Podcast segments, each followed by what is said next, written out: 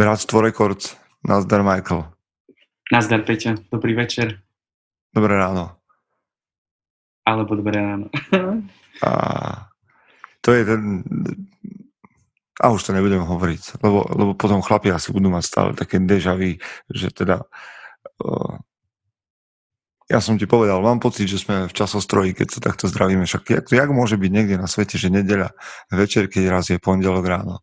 No ale dobre, tak asi to tak je. No. Aha.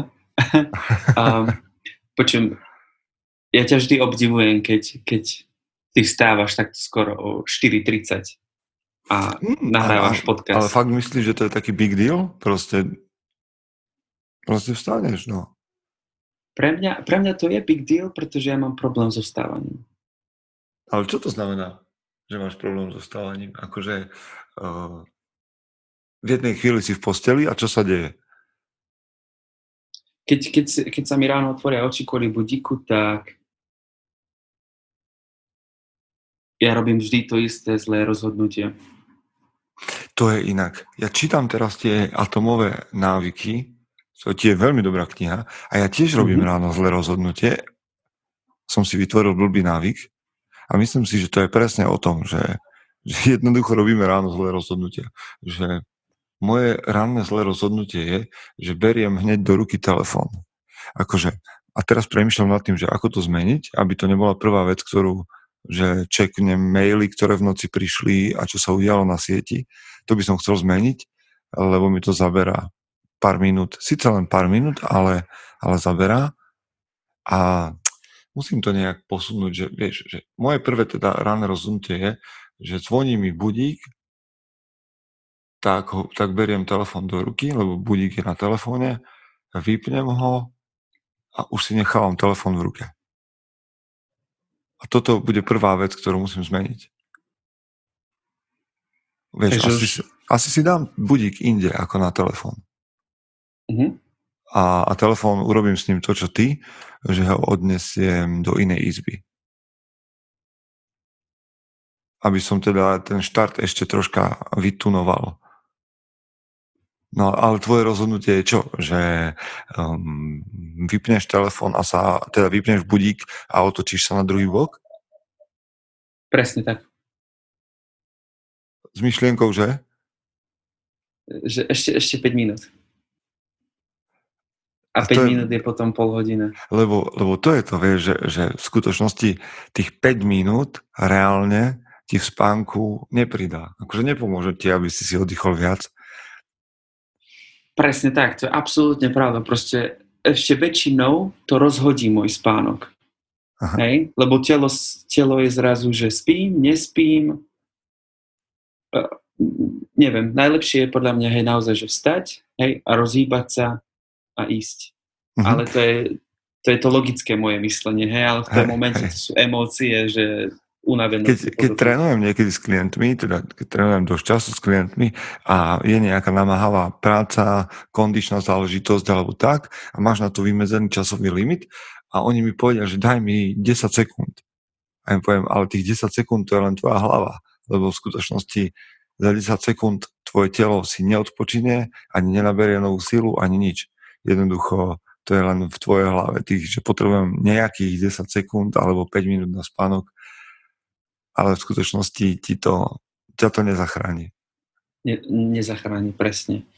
A, ter, a ja už som skúšal naozaj, ja som asi preskúšal kadejaké metódy. Všetko možné som už skúšal od, od toho, ako zmeniť prostredie a masku na oči a štuple do uši, hej naozaj by sa ľudia smiali na mne, že čo všetko som vyskúšal. No dobré, ale nie je toto, že v jednoduchosti je krása? Čo ja mám najväčší problém pri vstávaní, je ísť spať naozaj skoro. Že mám mentálny blok, že ísť spať o 9. večer je nezmysel. Že to sa proste, to je príliš skoro a to sa nerobí a neviem čo. Aha. Prečo, skoro, prečo, No tak lebo, že, sa to nerobil? No, no že, že proste starí ľudia chodia spať o, o 9. Alebo, alebo produktívni ľudia. Alebo produktívni chodia. Ja neviem, no tak ale o ktorej ty chodíš spávať, povedz. No ja som ten najhorší človek na to sa spýtať. tak áno, a k tomu som sa chcel dostať, lebo, lebo ja som barman, hej? Mhm. Vieš, že ono veľa často, veľa, krát, častokrát sa tvrdí, vybudujte si pravidelný režim, hej? U mňa to neexistuje. A, a Ja, pravdepodobne aj mnoho chlapov, ktorí nás počúvajú, to majú tak nejak roz, rozbité. Že... No, presne, určite. Že ťažko, ťažko ja si vytvorím pravidelný režim, keď som v piatok išiel spať o 5 ráno kvôli práci, hej. V sobotu som išiel spať o 3 ráno a dneska pôjdem spať o 11 alebo Mhm. 12. Ale to je podľa mňa teraz, mm, že aby sa zase nevytváral nejaký falošný e, svetý grál, že vstávať o 4.30 je niečo viac ako vstávať o 7.30. To vôbec nie je pravda. Vstávať o 4.30 vyhovuje mne, skôr je pointa, podľa mňa to, aby si mal dostatok spánku a aby si na druhej strane ne, sa nepodvoľoval nejakej lenivosti. Čiže tieto dve veci podľa mňa vytvoriť, vytvoriť balans. Mhm. To znamená, že tak vieš, koľko spánku potrebuješ, tak od tej tretej spí 7-8 hodín, ale nespí 11 hodín a keď ti zvoní budík, lebo si si to nastavil, že kedy máš vstať, tak vtedy vstane. Nenaťahuj to o 5 minút. No. Teraz som zmenil metódu, Uh-huh. hej. Vstávam normálne, že ešte neskôr, uh, teda takto to poviem. Rozhodol som sa, že, to, že postupne budem meniť čas každý týždeň OK, o, minú, o minútu. zaujímavé. Vieš, že akože iba experimentujem, hej? Hej. A naozaj ja viem, že výsled, najlepšie riešenie pre mňa bude, keď už budem osobný tréner a už neviem mať takúto prácu a nastavím si môj režim. Hej? No jasné, to, hej, to je iné. Nie, ja teda len tvrdím to, že aby si chlapi vytvorili niečo, čo bude súčasťou ich rutiny a bude to súčasťou ich disciplíny. A Mhm. to, či budú stavať o 4.30 alebo o 7.30, je z môjho pohľadu nepodstatné, lebo dôležité sú tie okolnosti práve, ktoré to dotvárajú. Dobre. Um, poďme na otázky. Poďme, poďme, chlapi tam niečo, niečo navalili a hneď je tam jedna taká aktuálna, keďže včera som sa zúčastnil jedného takého spomienkového stretnutia a bolo 17. novembra a Patrik Kušnýr hovorí, že môžete o nežnej revolúcii.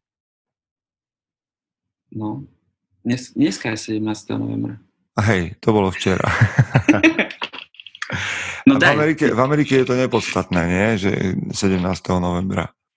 Vieš čo, ja, ja, ja som, mňa to ani nenapadlo. Hej, a máš ty tam, nemáš ty tam nejakú slovenskú komunitu, s ktorou by si existoval?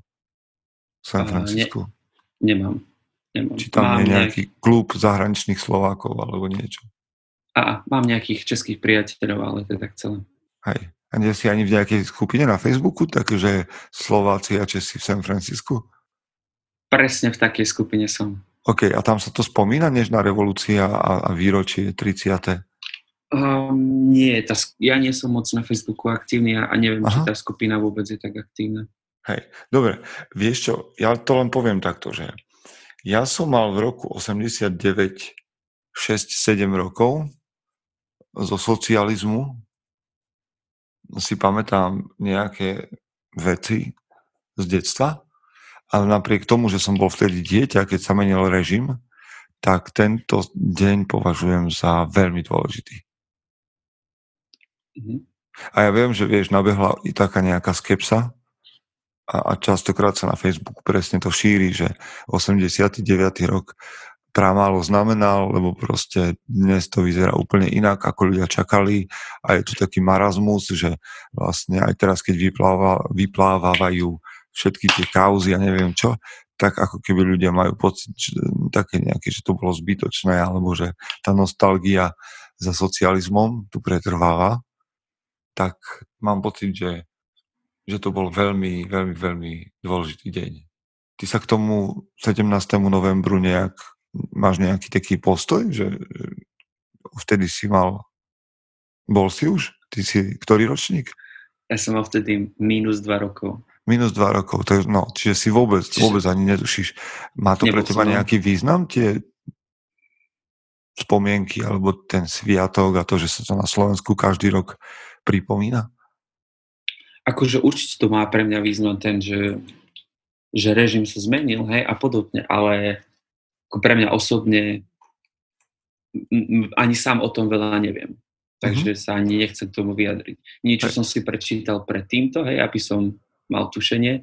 Viem teda, čo sa stalo z- zhruba, ale Hej, ako, ale vieš, vieš, paradox je, že, že uh, ľudia ako tí, ktorí by boli v tom čase v Amerike alebo sa dostali do Spojených štátov, tak už by si sa nikdy v živote nemohol vrátiť. Že bol protištátny živel. Ako a myslí, myslíš, že ľudia pred 89., ktorí odišli do Ameriky, sa áno, môžu dodnes áno. vrátiť domov? No nie, už sa môžu, ale ak by teda režim trval, Aha. Tak by si bol vyhlásený za nepriateľa štátu. Len preto, že pracuješ inde geograficky ako na našom území. To je inak hrozné, že geograficky inde a už si zlý, alebo Aha. teda nepriateľ. Hej. Lebo všetci ľudia, ktorí sú okolo teba a tvoji priatelia z Ameriky, boli rovnako tak triedni nepriatelia. Len lebo proste chceli, ja neviem, nám tu natlačiť mandelinku zemiakovú a, a ovládnuť naše poľnohospodárstvo a podobne. Ja sám mám totiž kamarátov, jeden už nie je medzi nami, zomrel minulý rok a bol to už starý pán, ale mám ešte priateľov, ktorí žijú, ktorí boli prenasledovaní kvôli svojej viere. Že boli naozaj že vo vezení alebo vo väzbe a tak ďalej. Čiže som s nimi o tom hovoril viackrát, ako ich vypočúvali, prečo ich vypočúvali a tak ďalej. A pre mňa to boli takí, ako, tak ako som rástol ako tínedžer a som ich pozoroval, tak to boli pre mňa veľkí hrdinovia že kvôli svojmu presvedčeniu, ja teda poznám ľudí, ktorí svojmu, kvôli svojmu presvedčeniu boli vo vyšetrovacej väzbe a tlačili na nich a vyhrážali sa im.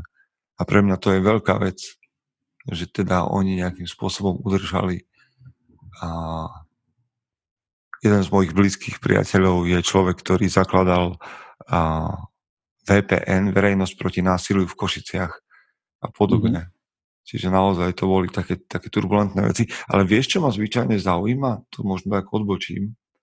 Že dnes tí chlapi, lebo vieš, v, tých, v tom čase, v 17.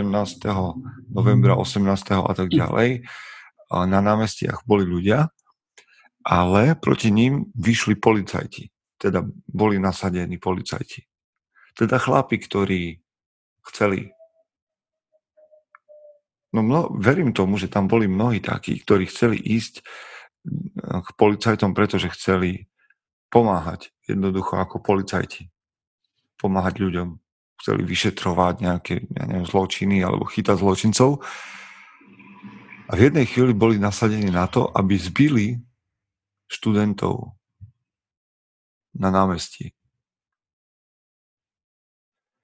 A že kde sú tí chlapi dnes? a ako sa oni na to pozerajú. Čo robili pred 30 rokmi. Vieš, že sa vidia na tých záberoch. Na STV 2 ide dokument a chlap, ktorý bol vtedy 20, 25 ročný policajt, mladý, sedí doma ako 50-55 ročný chlap, možno, že už má vnúkov, vnúčky a vidí sa každý rok na nejakom zábere televízie, ako tam bije študentov. To by ma zaujímalo porozprávať sa s takým človekom alebo počuť jeho názor teraz, no? lebo naozaj oni plnili rozkazy konec koncov, nie? No, ale že kde sa, to... vieš, kde, kde je tá tvoja vnútorná integrita, že kde to začína a končí? Že jedna vec, že si podriadený a, a teraz si policajt, vojak alebo čokoľvek a musíš plniť rozkazy a potom ti dojde, že OK, ale vedia, ja mám tu na byť nejaké deti. Mne to neviem, či odbočím úplne, ale mne to pripomína Stanfordský experiment. Uh-huh. Počul si o tom?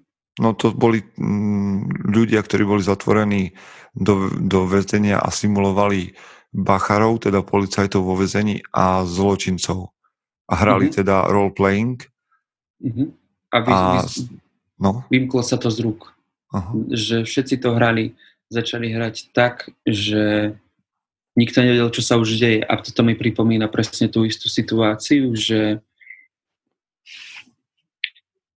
ako to povedať, že príjma, prijali tú svoju pozíciu až príliš osobne. Mm. Hej? Um, hej, že keď si napríklad ten policár alebo bachár, tak príjmaš na seba určitú, že máš určitú autoritu uh-huh. či ostatným a môžeš to zneužiť. Neviem, iba, iba teraz polemizujem. Hej, lebo mňa, vieš, mňa tiež fascinuje to, že OK, keď si vojak, tak máš počúvať rozkazy. Hej, to je samozrejme. Máš, máš plniť rozkazy, je to tvoja zodpovednosť máš rešpektovať autoritu, ale keď si spomeniem vždycky toho 17.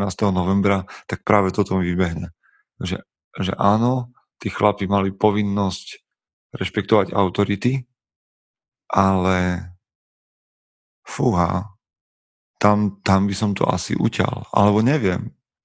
Fakt by ma zaujímal, asi nás nepočúva žiaden taký chlap, ktorý bol vtedy policajtom a bil študentov ale fakt by ma zaujímalo, že, že ako sa na to dívať dnes. Lebo hmm. dobre, môže, mohol súhlasiť s režimom, môže sa mu nepáčiť dnešná doba, ale ty fyzicky si musel proti demonstrantom so sviečkami zasiahnuť. Tam neboli ľudia, ktorí by si donesli bejsbolové palice na námestie a zbranie a neviem čo. To boli častokrát, že deti, tínedžeri dôchodcovia a ty, si ich, ty ako policajt si ich musel polievať s vodou v novembri s nejakým, vod, s nejakým vodným dielom alebo čo?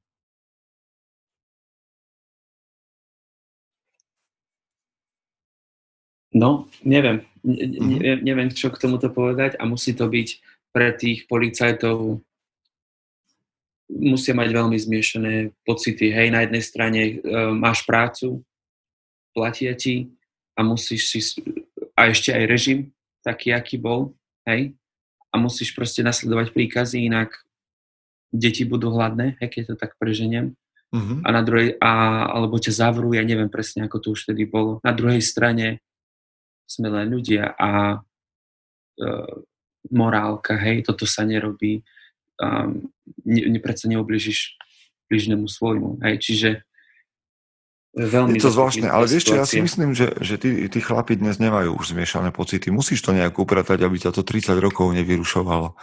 Že, že tú vínu nedokážeš podľa mňa nie z 30 rokov, alebo taký otáznik. Čiže podľa mňa tí chlapi to majú nejak upratané, že jednoducho to bolo, ako to bolo, nikoho sme nezabili, Ehm, stalo sa, ideme ďalej. Nakoniec mm-hmm. možno niektorí chlapi povedia, že to bolo dobré, že sme to urobili. No len to je to, toľko k 17. novembru. Toto ma na tom občas zaujíma, uh, ako, to, ako to bolo.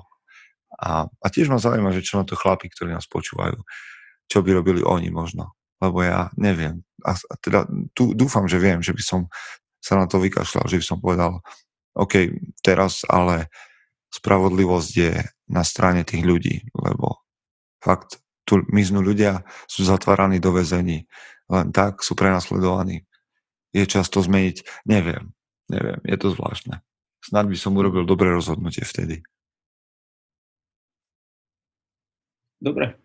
Mhm. Um, Inak Dominik, Dominik Dán vo svojich knihách keď e, tá jeho kriminálka prechádza tým 89. rokom, o tom píše zaujímavo, aj z pohľadu policajtov. Tak ak to niekoho zaujíma, tak si to pozrite.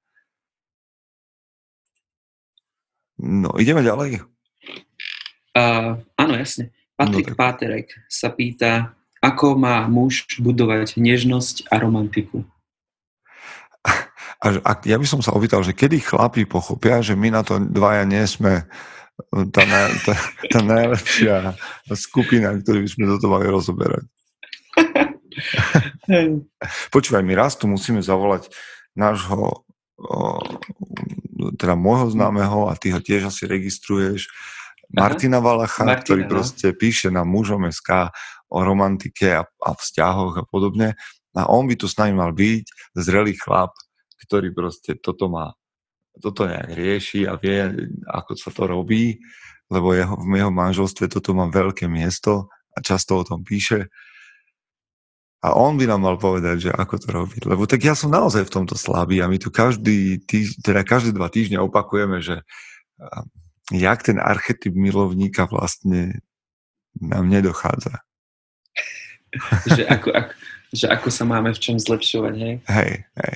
Ale jedna vec, čo ma pritom napadla, a rozprával som sa o tom aj s priateľom pred týmto, uh-huh. je, že v, to, v, tom, v tom vzťahu má, môže mať každý z tých partnerov iný, inú predstavu romantiky. Uh-huh. Takže komunikácia. Hej, že hlavne komunikácia medzi partnermi, čo to znamená vôbec romantika pre nich. Hej, že pre, pre, uh-huh. pre mňa to môže znamenať pekná prechádzka, alebo pozerať večer telku, alebo ísť do kina, ale pre ňu to môže znamenať úplne niečo iné. Mm, ja neviem, ísť na večeru, alebo kyticu dostať, alebo dotyky a takéto veci. Hej. Čiže hej. každý má to svoje. A to sa dostávame k tomu tým jazykom lásky. Hej.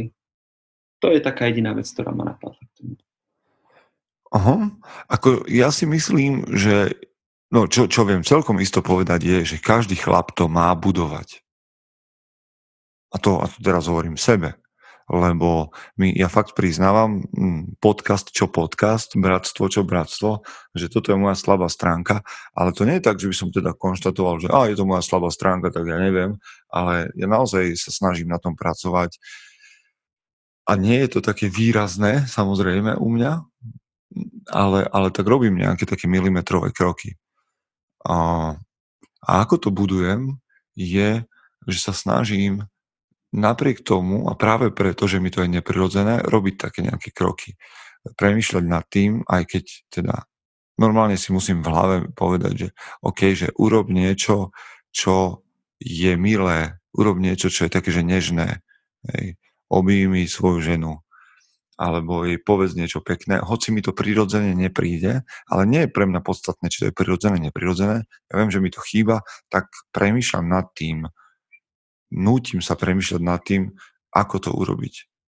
A mi jedno, či, že niekto povie, že to je neprirodzené a umelé, lebo viem, že, že nakoniec to v tom partnerskom vzťahu urobí svoje. Že je to ocenené, že sa snažím. Mm-hmm. Čiže mm, akože nemusí, že to, že mi to nie je prirodzené, nie je pre mňa argument, aby som na tom nepracoval. No ale povedz, keď si spomenul, že jazyky lásky, tak povedz, z dôver sa internetovému svetu, že aký je tvoj jazyk lásky. Vieš čo, ja... Túto knihu si spomenul ty minule, čiže ja o tej knihe moc neviem. Aha, aha, aha. Čiže Vieš neviem, čo, tak tam je, tam je 5 jazykov lásky a ja ich nevymenujem úplne, ale viem, že to je prítomnosť a dotyky, Um, potom je tam, že a dary, ako da, že, že, že ten človek komunikuje cez obdarovávanie. A, a, a, a, a.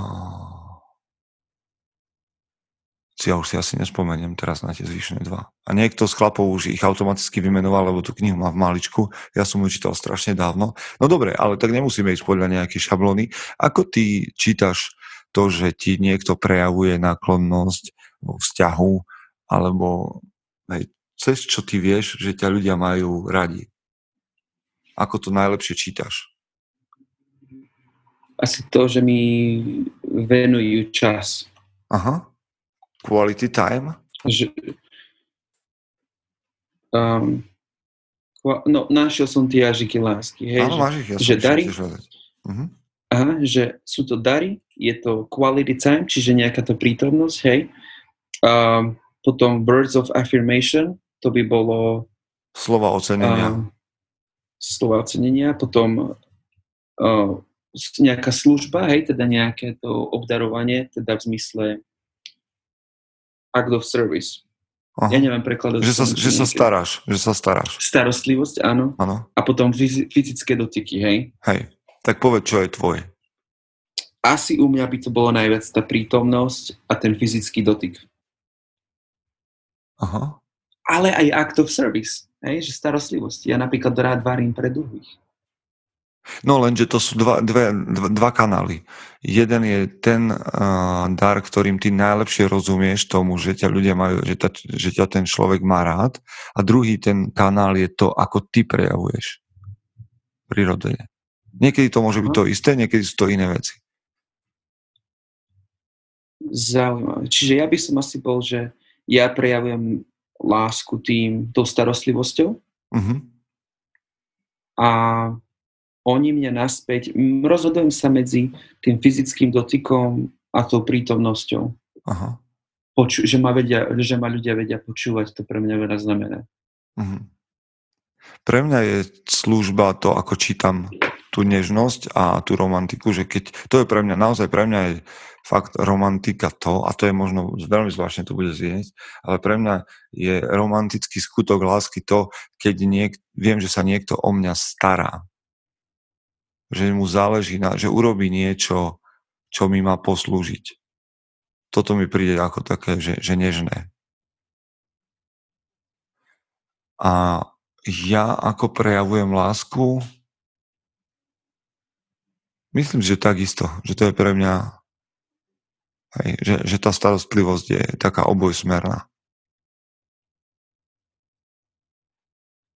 Ako samozrejme, že to viem prečítať aj v iných momentoch, ale napríklad taká nejaká že prítomnosť alebo dotyky pre mňa nehrá až takú rolu. A viem, že to je také niečo, čo potrebujem čítať u ľudí okolo seba, u mojej manželky, lebo nemôžem jej komunikovať lásku, respektíve môžem, ale vtedy sa to nestretáva. Ak komunikuješ lásku ľuďom svojím spôsobom a oni ju nečítajú, nedokážu to prečítať, že ako, OK, tak toto je niečo, že ma má rád. Jednoducho je oveľa jednoduchšie, ak sa naučíš komunikovať tým jazykom, ktorý ten človek potrebuje. Aha. Tvoja partnerka potrebuje jednoducho dotyky, tak zbytočne jej budeš dávať darčeky a tak sa snažiť vybudovať romantický večer, keď budete sedieť mm, každý na inej strane miestnosti za obrovským stolom. To je zaujímavé, túto kniž, knižku si musím prečítať. Uh-huh. Má a myslím si, že to je aj celkom odpoveď Patrikovi, že ja by som povedal, že ak chceš budovať romantiku vo vzťahu a nevieš ako na to, ako napríklad ja, tak toto je taká kniha, ktorá fakt ako keby je taký, že kánon romantiky po celom svete. Nechcem z toho robiť nejakú Bibliu e, vzťahu, ale je to veľmi zaujímavý koncept s ktorým sa dá jednoducho pracovať. Hlavne muži pochopia polopaticky, že existuje nejakých 5 jazykov, hoci to nie je vždy také jednoduché, ale akože taký základný, základná kostra je to super. A, a, a musím povedať, že už vzniklo, že už vzniklo rôzne, rôzne mutácie tej knihy, že 5 jazykov lásky pre deti a, a neviem čo všetko možné. Čiže pozrite sa potom a možno keď to prečítaš, tak o tom budem rád hovoriť aj v podcaste. Ty si ju nečítal ešte? Čítal som ju, že keď ju ty prečítaš. Ja, yes. OK, dobre. Uh, Ondrej Mitko pýta sa, ako ste si vybrali prácu, ktorá zabezpečuje vaše živobytie? Racionálne vyhodnotenie ponúka dopyt, alebo ste sa zaťali a vybudovali z vašeho hobby postupne zdroj obživy? Mm-hmm. Um, Ty si, ja... chcel byť, ty si chcel byť, kedy si zistil, že chceš byť barman? Keď som potreboval platiť účty. Asi, čo, a prešiel si si, prešiel si si uh, inzeráty? Uh, nie, ja som, no keď som sa sem presťahoval, tak proste som bral, čo bolo. Hej? A to som, to som zobral. Ale v zásade to je to ponuka dopyt. Ponuka dopyt, áno. Tak nejak. A teraz si v tom dobrý? A teraz som v tom, bola by som dobrý. Veľmi Ale no, vie to, že, že kýveš hlavou tak, že by som mal pocit, že si v tom veľmi dobrý. No, ale, ale nevybral som si to nejak, že, že to bolo moje hobby. Nikdy, nikdy to ani ma nenapadlo, že... Mohol, si byť, mohol by si byť aj priemerný barman za ten čas, čo to robíš. Si priemerný no. barman? Oproti tvojim kolegom?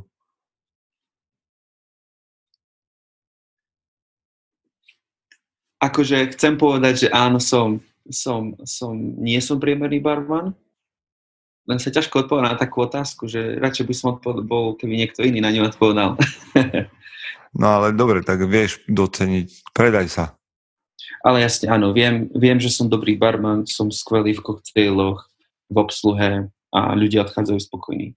No a to si dosiahol ako? Si sa normálne, že zahryzol do toho? Lebo však aj keby si robil prá- tú prácu trocha horšie, tak stále môžeš byť barmanom. Tak ja som v prvom rade mal správnych mentorov, skvelých mentorov, ktorí mali so mnou trpezlivosť a, a ja som mal trpezlivosť ani nie s nimi, ale so sebou. A chcel som sa učiť.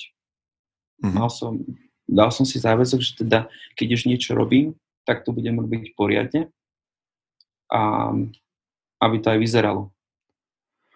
Čiže ty si ten, ty si ten, uh, ten prípad, že proste chlap zoberie prácu, lebo potrebuje platiť účty a jednoducho sa zahryzne a stane sa v nej dobrým, lebo je to princíp, že čokoľvek by si robil, tak by si to chcel robiť poriadne. Presne tak. U teba je to ako? Ja som vždy sa dostal k práci, ktorú som chcel robiť. Aha. Ešte som nikdy nerobil prácu, ktorú som nechcel robiť za, za nejakú moju kariéru 12 ročnú, čo pracujem. Som za tých 12 rokov vždy robil práce, ktoré som chcel robiť a nebol pre mňa problém. Nie, takto. Chcel som napríklad byť osobným trénerom, to je moja posledná kariéra, ktorú teda robím. A v tej to som vedel, že by mohla byť veľmi zaujímavá práca a mal som na výber, či ju chcem robiť, nemusel som. A v nej mám veľa klientov, ktorí prichádzajú aj na odporúčanie iných, takže to, je, to hovorí o kvalite mojej práce a v nej sa sa musím zahryznúť, aby som bol stále lepší a lepší, lebo je to naozaj o vzdelávaní sa a tak ďalej. Pre mňa je v tomto motivácia, že reálne mám pocit, že všetci tréneri okolo mňa, moji kolegovia u nás, sú lepší ako ja. A nechcem zaostávať. Mm. Čiže tam sa musím zahryznúť a, a nechcem a nesmiem zaostať. A mám čo dobiehať, lebo okolo mňa sú profesionáli, ktorí to robia dlhšie ako ja. Čiže v tomto, toto je moja jedna motivácia a možno, že taký návod, že obklop sa ľuďmi, ktorí sú lepší ako ty, ak sa chceš posúvať. No a druhá vec je, že mužom SK je hobby, ktoré by raz mohlo byť aj mojou prácou. A na to sa nestane sa to samé. Ak sa nezahryzneš, tak to ostane navždy tvojim hobby čokoľvek robíš a teší ťa to a mohlo by ťa to živiť, nebude ťa to živiť, ak sa nezahrízneš a nebudeš na to makať. A ja to vidím pri mužom SK, že to navždy môže ostať niečím, čo bude hobby a má to potenciál byť aj mojou prácou. A je to taký, o, musím urobiť rozhodnutia. A v tomto to nie sú ľahké rozhodnutia. Je zaujímavé, že som mal na teba mnoho otázok, ale odpovedal si na všetky, ako si išiel. um, takže pre teba vôbec nebolo ťažké uh, žiadnu z týchto prác robiť, lebo teba to už automaticky bavilo? Áno. Uh-huh.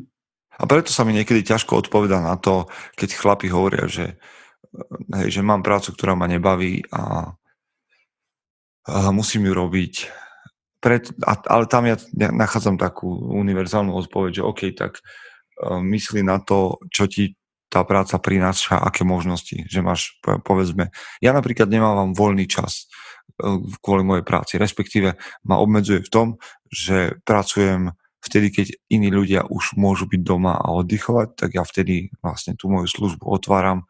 Nie som s manželkou a deťmi v tom čase od 4. do 9. alebo do 8. že je tam obmedzenie, tak iní chlapi v iných prácach majú výhodu, že od 4. do 8. si môžu robiť svoje hobby, môžu byť s manželkou, môžu míňať peniaze, ktoré zarobili. A to môže byť podľa mňa celkom v pohode motivácia, ak máš prácu, ktorá nie je práca tvojich snov, tak ti aspoň poskytuje priestor na iné veci. A to je podľa mňa tiež legitímna vec. Ale to sme hovorili už viackrát, mám pocit. Minulé sme sa správali, áno. Áno. Čiže... Čiže, no dobré, odpovedali sme na to všetko. Snáď, snáď, no neviem, či sme odpovedali, ale je tam taká vec, že ako ma Ondrej Kopko sa pýtal, že teraz máme dvaja Patrikovia sa pýtali, teraz sa pýta, pýta druhý Ondrej, že ako má alebo mal by chlap zvládať situáciu, keď má byť pre ostatných oporov v ťažkej životnej situácii, krízová situácia, strata blízkej osoby a podobne, keď je sám nalomený.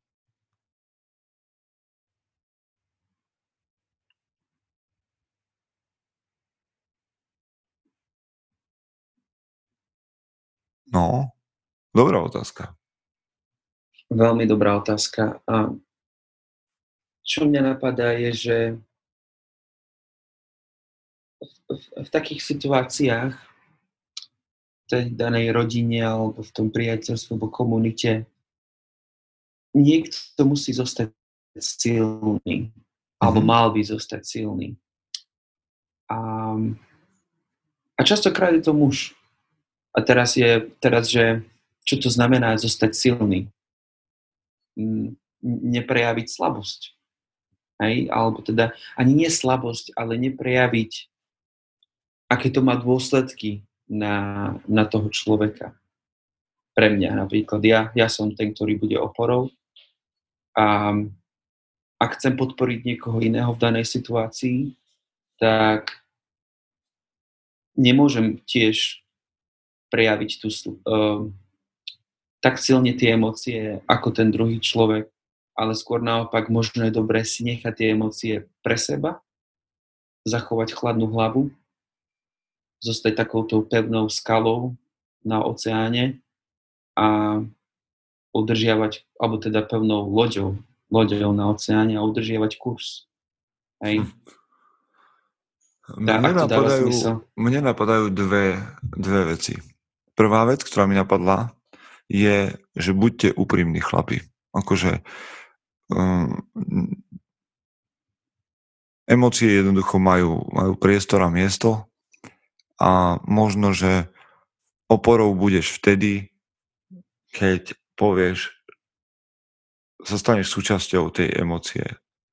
Niekto zomrie a ty budeš plakať s plačúcimi a budeš proste a povieš, že aj tebe je to veľmi ľúto a že aj tebe ten človek chýba a staneš sa takým spôsobom oporou pre, pre tých ostatných. Jednoducho, že aj oni, že oni uvidia, že v tej bolesti, v tom plači, v tom smutku nie som sama, nie som sám, aj Ondrej, aj Ondreja to bolí, tak nesieme tú bolesť spoločne a spoločne plačeme. Hej, že, že nenecháš v tom tých ľudí samých, ale budeš uh, mať starosti a budeš mať uh, nejak, že rozložíš tú emóciu ako keby. Zoberieš jej časť a priznáš sa k nej. To je prvá vec, ktorá mi napadne. Jeden model. Druhý model mi, napad, mi napadá, že necháš si tú emóciu na neskôr a budeš pevný. Bavili sme sa predčerom s manželkou, že aké je skvelé, keď nejakí trénovaní ľudia, policajti, pozerali sme za sklom, taký slovenský seriál, a tam jednej policajtke a, ubili, ubili syna. A ona ho našla na zemi ako je dobitý bejsbolovou pálkou a neviem čo. A prvé, čo robila, nebolo, že prepadla tej emocii, že môj syn umiera, ale profesionálne zobrala telefón, zavolala sanitku, záchranku, kolegov, neviem, proste vedela, čo má robiť mechanicky aby dostala tú situáciu do poriadku a až následne dovolila emóciám, aby prišli, aby mali priestor. A, a mne sa to páči, akože som to ocenil, že ako tí profesionáli trénovaní vedia nespanikariť v tej danej chvíli, ale nechať tú emóciu na neskôr. Aj v jednom, aj v druhom momente, o ktorom rozprávam, emócia má priestor, bolesť má priestor, ale že si vyberieš, či je to situácia, kedy je čas to, že som nalomený, priznať a, a, a byť taký, že spolupatričný, alebo je to situácia, keď mám byť ten lighthouse, to je ten maják, ktorý v búrke svieti, do ktorého to bije, ale, ale on obstojí a, a emocia príde, že OK, že teraz sú všetci safe, sú v bezpečí, tak ja mám teraz priestor smútiť. Ja som to tak mal, keď zomrel môj svokor a moja manželka bola tehotná s našim druhým dieťaťom, tuším to tak bolo, hej, s Davidom. A ja som jej mal spovedať, že jej zomrel otec. A, hej, a išiel som domov s tým, že moja manželka je tehotná, teda, že ak to prežije, aby sa jej nič nestalo a podobne, nestalo sa nič dieťaťu, tak som vedel, že v tej chvíli nebudem ja ten, kto sa zloží spolu s ňou, ale že ja ju práve teraz ponesiem, hoci samému by to nebolo jedno, veď to bola taká situácia, akože blesk z neba, tak som to musel proste zobrať a ten čas toho smútku alebo tých spomienok na môjho svokra proste prišiel neskôr. Vtedy, keď už, keď už tie veci doznievali. A trošku ťa tam seklo, ja som nerozumel. Aha, aha, aha, pardon, tak snad to, snad to je nahraté. Dúfam, že to je nahraté, no.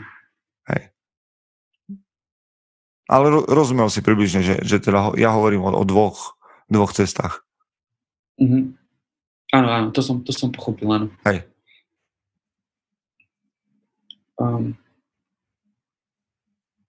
dobre. Ideme ďalej? Ano, máme tam ešte dve, ale neviem, že či stíhame ich. Je, je 5.30, máme za sebou nejakých, ani neviem, koľko už nahrávame.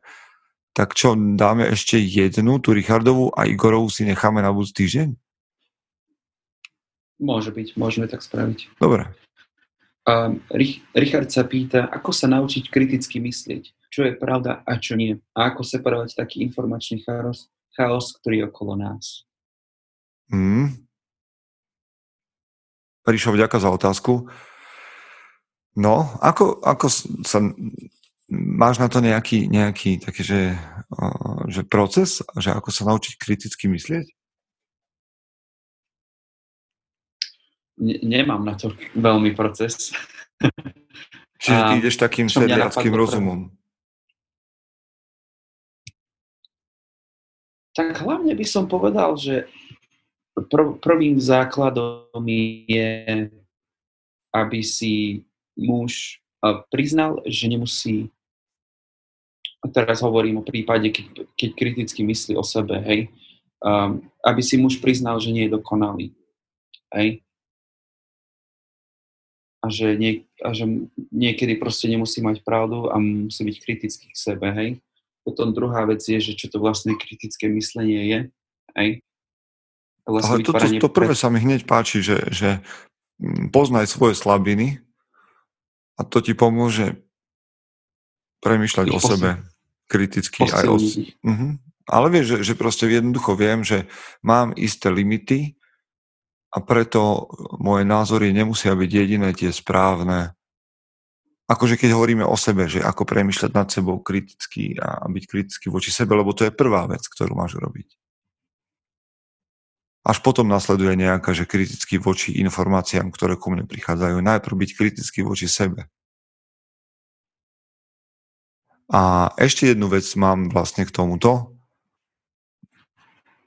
A to je, že jednoducho v istej chvíli potrebuješ mať podľa mňa vypracovanú alebo dojsť v istom veku k tomu, že existuje nejaká suma hodnot, nejaká deklarácia osobná, podľa ktorej sa riadiš a s ktorou to, čo k tebe prichádza, súhlasí alebo nesúhlasí.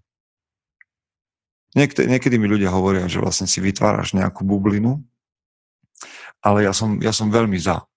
Že teda pre mňa to nie je žiadna nadávka. Ja mám 36 rokov a nie je čas na to, už nie je čas na to, aby som prijímal čokoľvek, čo ku mne príde.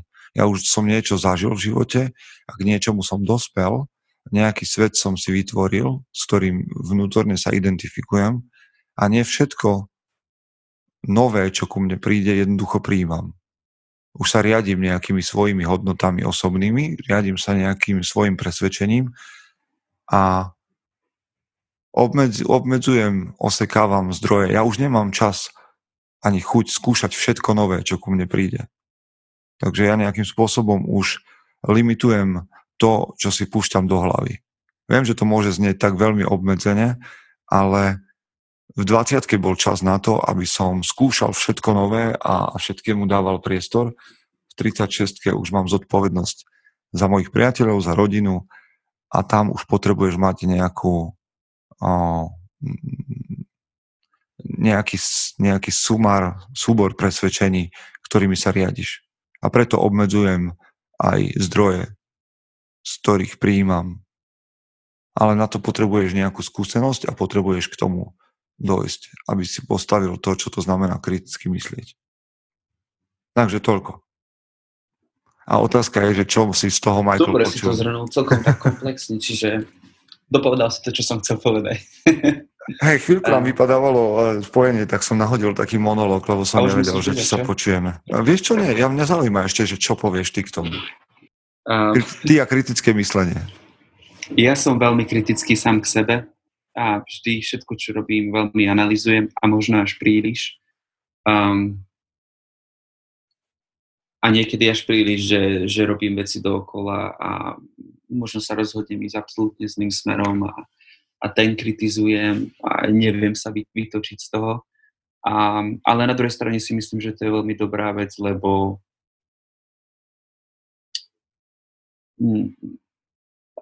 neustála analýza nejakých ďalších krokov alebo toho, čo som urobil, si myslím, že mi pomáha v osobnom raste, hej, že, mm-hmm. že ma to posúva, že nezostávam na jednom mieste a nerobím isté chyby.